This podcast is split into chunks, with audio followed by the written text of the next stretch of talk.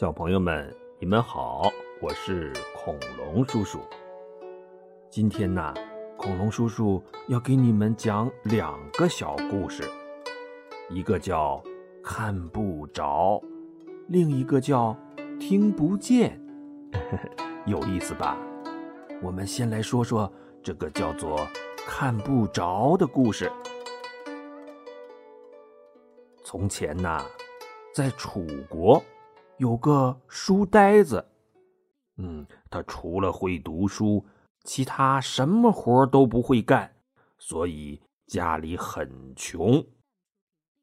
这一天呐，他不知从哪儿又找来一本书，津津有味的读着。忽然，书上的一段话引起了他的注意。这段话是这么写的：螳螂捕捉知了的时候，通常要用一片树叶遮挡住自己的身体，把自己隐藏起来。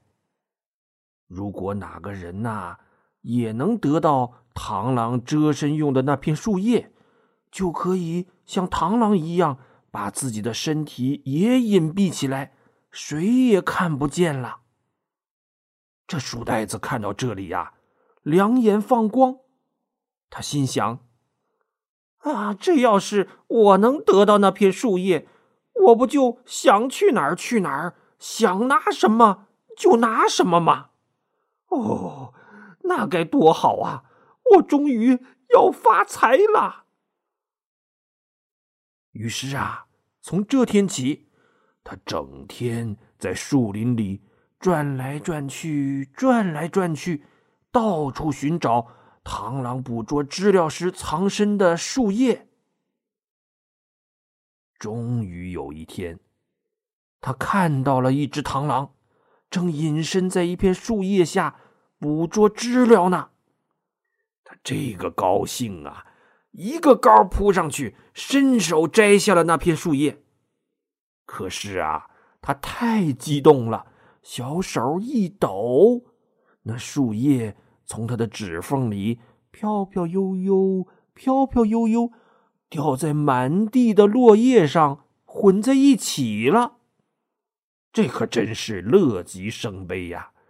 他咧着嘴呆了一会儿，忽然一拍脑袋，哎，有主意了！他屁颠儿屁颠儿的跑回家，拿来一个盆。把地上的落叶呀，全都装到盆里，带回家去了。回到家里，他盯着那一盆的落叶，心想：“我一片一片的试，就不信找不到你。”于是，他举起一片树叶，挡在自己的眼睛上，跑到妻子跟前问：“老婆，老婆，你你能看得见我吗？”啊，嗯，当然看得见呐。他妻子回答。他又举起一片树叶挡在眼睛上，问：“老婆，老婆，嗯，现在呢？你还能看得见我吗？”别闹了，当然看得见。妻子耐心的回答。嗯，现在呢？现在呢？书呆子又换了一片树叶。就这样。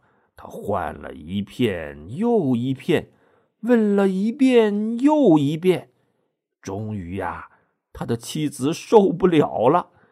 当书呆子再次问他：“老婆，老婆，现在还能看见我吗？”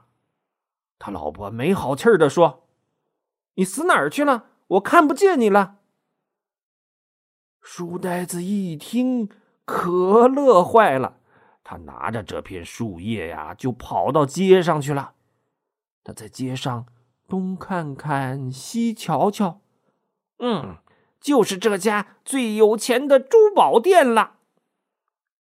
他走到那店铺前，用树叶挡住自己，大摇大摆的走了进去，竟然当着店主的面，他伸手就从柜台上。抓起一颗珍珠，揣进了怀里。店主啊，没反应过来，瞪大了眼睛，愣愣的瞅着他。这书呆子以为店主看不到他呢，又伸手去拿另一颗珍珠，被店主啪的一下攥住手腕，大喊一声：“抓强盗啊！”呼啦啦，霎时间围上来几个膀大腰圆的店伙计，三下五除二就把这书呆子给捆了个结结实实，扭送到官府去了。县官一看呐，咦，是你这个百无一用的书呆子啊！就你这窝囊废，也敢在光天化日之下抢东西，还不速速从实招来！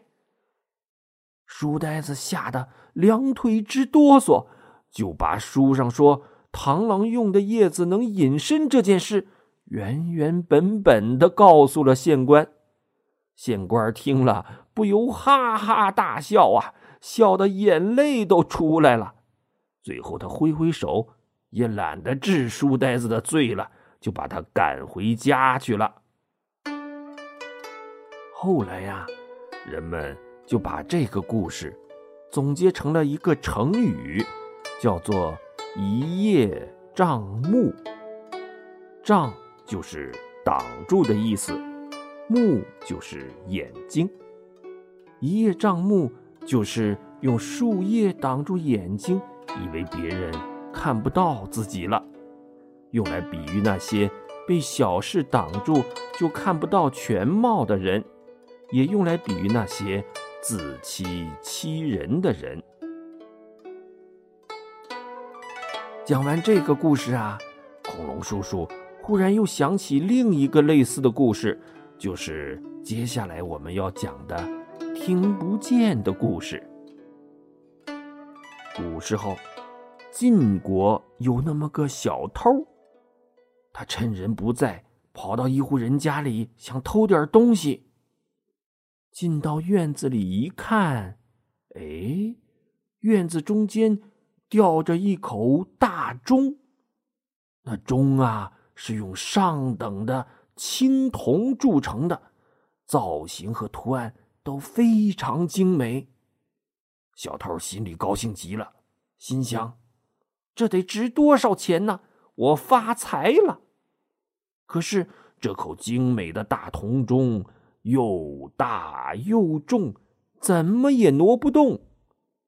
他想来想去，嗯，只有一个办法。那就是把钟给敲碎，然后再分几次把碎片搬回家。说干就干，这小偷找来一把大锤，他用尽全身力气朝大钟砸过去。就听“当”一声巨响啊，把他吓了一大跳，心想。这下糟了！这么大的声音，不就等于是告诉人们我正在这里偷钟吗？他心里一急，身子一下子扑到了钟上，张开双臂，想把那钟声给捂住。那儿哪捂得住啊？那钟声啊，当，依然悠悠的传向了远方。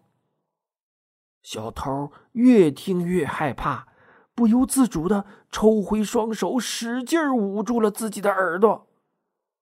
咦，钟声怎么变小了？小偷一惊，又使劲堵了堵耳朵，啊，居然听不到钟声了。他高兴了，妙极了！我把耳朵捂住。不就听不见钟声了吗？他立刻找来两个布团把耳朵使劲儿的塞住，心想：“哼，这下谁也听不见钟声了吧？”于是啊，他就放手砸起钟来，一下又一下，当当。那钟声啊，响亮的传到很远的地方，人们听到钟声，蜂拥而至，呼啦啦一下围上来，把小偷给捉住了。从那儿以后啊，人们又把这个故事总结出一个成语，叫做“掩耳盗铃”。哎，本来应该叫做“掩耳盗钟”的，后来也不知怎么的。钟就变成了铃铛了。掩耳盗铃这个成语呀，也是用来比喻有些人自己捂住耳朵，就以为别人也听不见了，干着那些自欺欺人的事情。小朋友们，你们说，今天我们讲的这两个家伙，是不是都特别愚蠢呐？嗯，我们平时啊也应该有错就改，不能做一叶障目、掩耳盗铃的人。好，今天的故事就讲到这里。如果你喜欢恐龙叔叔讲的故事，就把它分享到微信朋友圈吧，让更多的小朋友都能听到。如果你是第一次听恐龙叔叔讲的故事，那就赶紧关注微信公众号“恐龙叔叔讲故事”。恐龙叔叔这里有很多好听的故事在等着你呢。好了，小朋友们，我们下次节目再见。